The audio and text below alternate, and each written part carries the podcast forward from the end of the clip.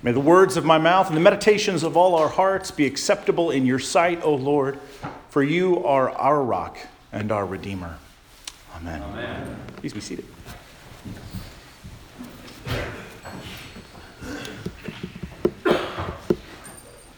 Alas for poor Alexander the metalworker, remembered in 2 Timothy for all time. We'll come back to him uh, another time. So, this morning, I want to talk about parables.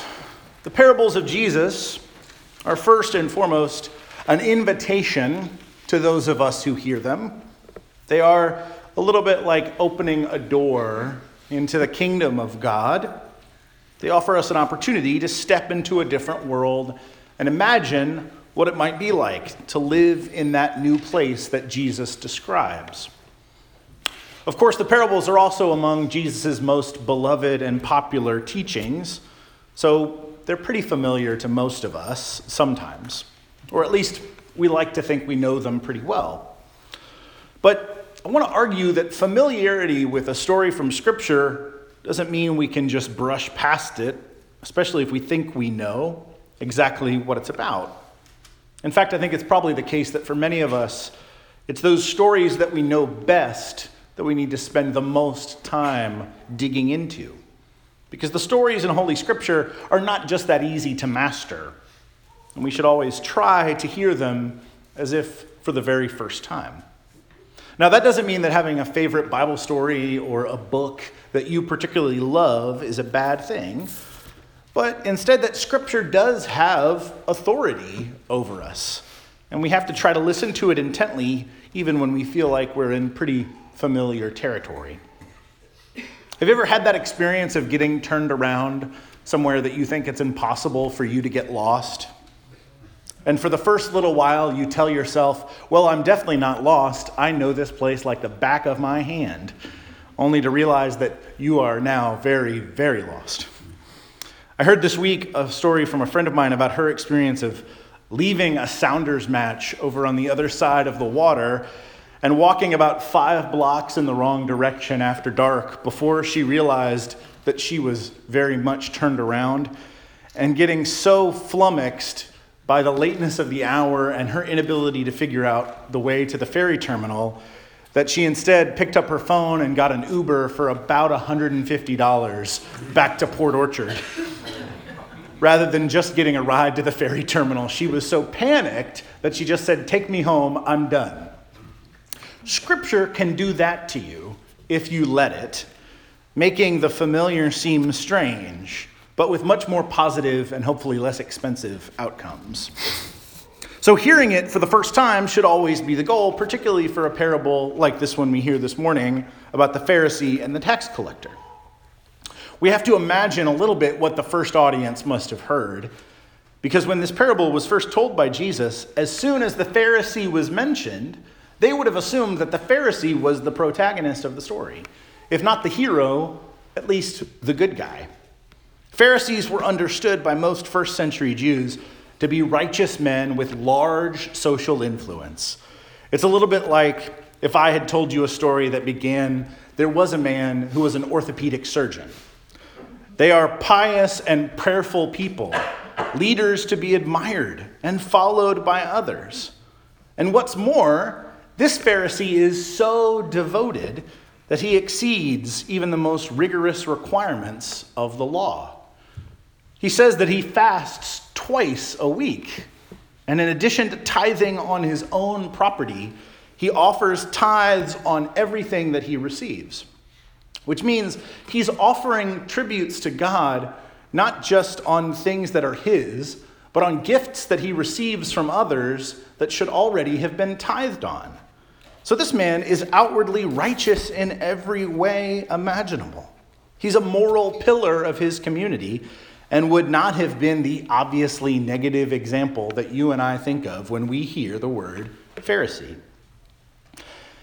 Now, on the other hand, tax collectors, then as always, were men to be avoided, even perhaps explicitly loathed.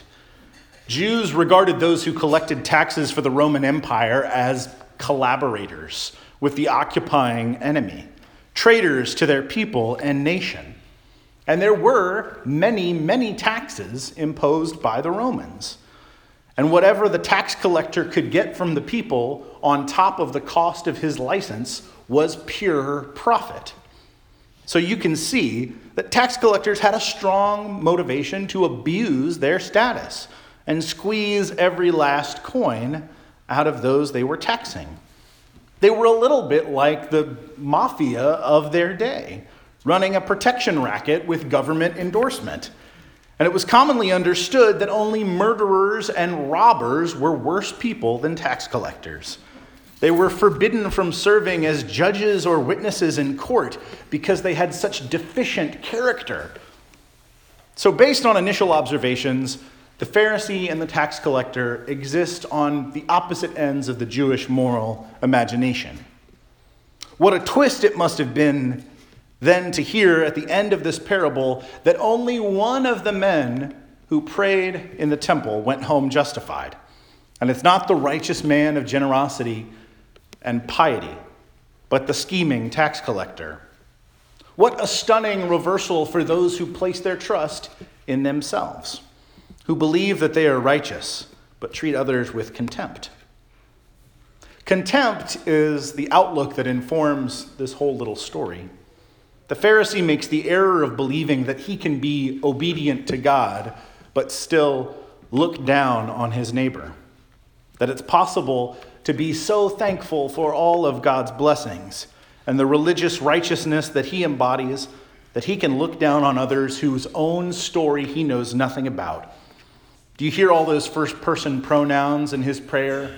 I, I, I, I, I, repeated five times. The Pharisee has wrapped himself up in a very cozy blanket of self righteousness, trusting that everything is going to work out in his favor because of his good deeds and his religious devotion. He's so confident that he can point out someone else in the room who he knows he is better than.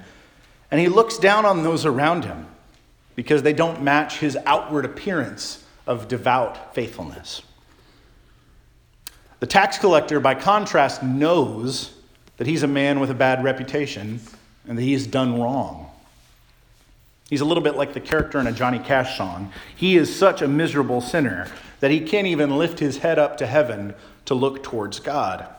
The weight of his misdeeds hold him down.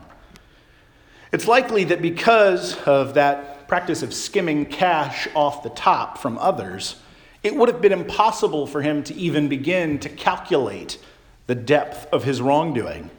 So his sin is not just chronic, it's overwhelming.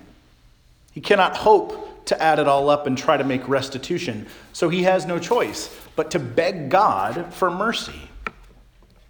Now, I think that most Christians probably most religious people, want to think of ourselves like the tax collector. But over time, we realize we are much more in danger of becoming like the Pharisee. It's a deadly temptation for us, those of us who are trying to be faithful, because we start to believe that faithfulness itself makes us better than others. And that such faithfulness comes about because of some inherent qualities that you and I possess, and not by the grace of God. This is actually not that hard a parable to interpret because sometimes originality, particularly in the gospel, is deeply overrated. So when you hear the same scripture over and over again, sometimes it's okay to hear the same truth. We cannot hope to love and serve God as we have been called to do while also looking with disdain on our neighbors, whether they are believers or not.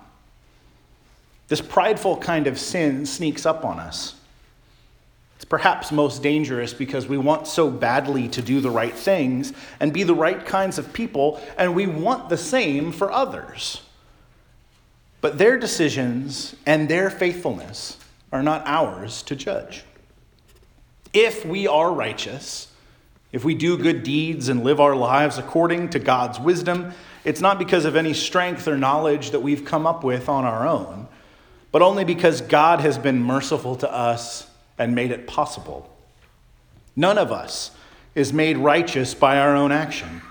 And when we presume to believe that we are above another, we repeat the arrogant sin of this Pharisee.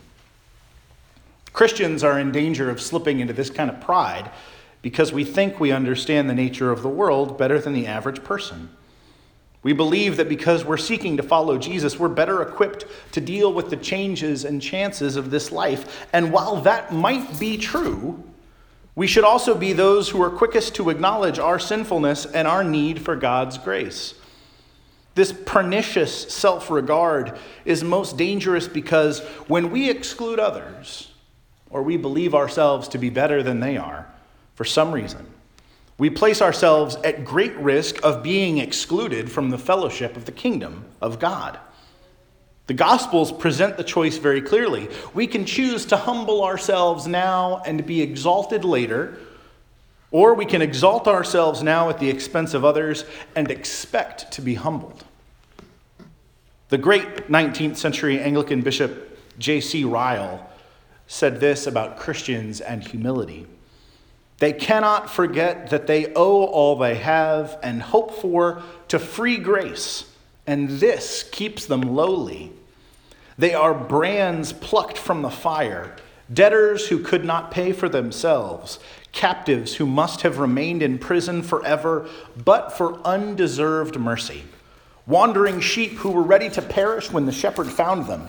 And what right then have they to be proud? Mm-hmm. What right then have we to be proud? The good bishop is correct. We have nothing to be proud of because what we have is not actually ours in the first place. It is a free gift of grace that we must receive with humility from God. Now, of course, the challenge is that there are no prizes for humility. No hall of fame for those who offer themselves in humble service to others. No earthly bonus offered for being the most humble in any given setting. Humbling ourselves, in fact, is only possible when we begin to realize that humility is not a strategy that we can adapt or a technique that we can master. You cannot hope to achieve it or to fake it. So, as aspiring disciples of Jesus, we find that we have to imitate his example. We have to humble ourselves as he did. That humility of Christ led him to a life of sacrifice. In fact, it is, of course, the thing that led him all the way to the cross. It means that humility cannot be brought about by us by anything but God answering our prayer to be made humble and asking for Him to be glorified by our service. This means seeking to love and serve others as if they were Jesus Himself, regarding their needs as more important than our own. And that kind of humility has real implications for how we live our lives. And we will know that it has taken root in our hearts when it begins to change how we see ourselves as well as those around us if we can set what we want, if we can set our desires to one side and recognize the other as someone for whom Christ died, then we are one step closer to seeing the whole world with the eyes of Jesus. I think it's actually quite helpful to have this kind of stark, direct parable for us this morning as we get ready for our annual parish meeting after church this morning. It's often said, of course, that the church is in danger of losing her influence, that Christians should be wary of being pushed to the margins of society. But if Jesus' teaching is any indication, we should be less concerned about our influence and more worried about our pride. We may be like the Pharisee, having such proud hearts that even our prayers are designed only to reinforce our overindulged ego. Let me put it as plainly as I can stand. If it's the case that the world at large is less receptive to the message of Jesus, it may be because the church has consistently allowed self righteousness to become a tool for exclusion. Rather than confessing our sin and pointing to Jesus, we have proclaimed our own foolishness as wisdom. We have glorified our own meager contributions over what he has done and loudly told anybody who would listen just how much better we are than other people. It is a tragedy of epic proportions, that Christians are seen by anybody as judgmental, prideful people, that we have been unable or unwilling to embody the humility that Christ modeled for us on the cross, and we should repent. Now, this is one of those matters about which we might be inclined to wash our hands because we feel that we're not guilty of this kind of pride. I would suggest that itself might be something to reflect on. So, why should we have to apologize for when we've done nothing wrong? I had a conversation recently with a friend of mine who has just begun to pray the daily office, who was sharing his struggle with the structure of the morning prayer service, which begins almost immediately with the confession of sin. And my friend felt strongly that this was unfair to him. because when he prays right after waking up, there's hardly been any actual time for him to do any sinning. What does he have to confess? I gently reminded him that the confession of sin is not primarily about balancing some kind of cosmic checkbook of rights and wrongs. It's not about clearing out your debts with the Lord, because Christ has done that already. But the confession is primarily acknowledging that sin is part of our common human nature, that we all have sinned and have fallen short of the glory of God. And whether we feel it or not, we have been the prideful Pharisee, looking down on our neighbor. And we all need to repent and humble ourselves in order to be justified and enter into the kingdom. I think that note at the end of the selection this morning is crucial that neither man knows when he leaves the temple whether or not he has been justified before God. That the man who stands at a distance with his head down has actually been forgiven, and that the one who stands confidently in the presence of the Lord has not. We are all in need of that justification. This parable is an invitation offered to us by Jesus Christ for those who have ears to hear and hearts ready to receive it. My prayer is that we are all ready to be such people. Amen.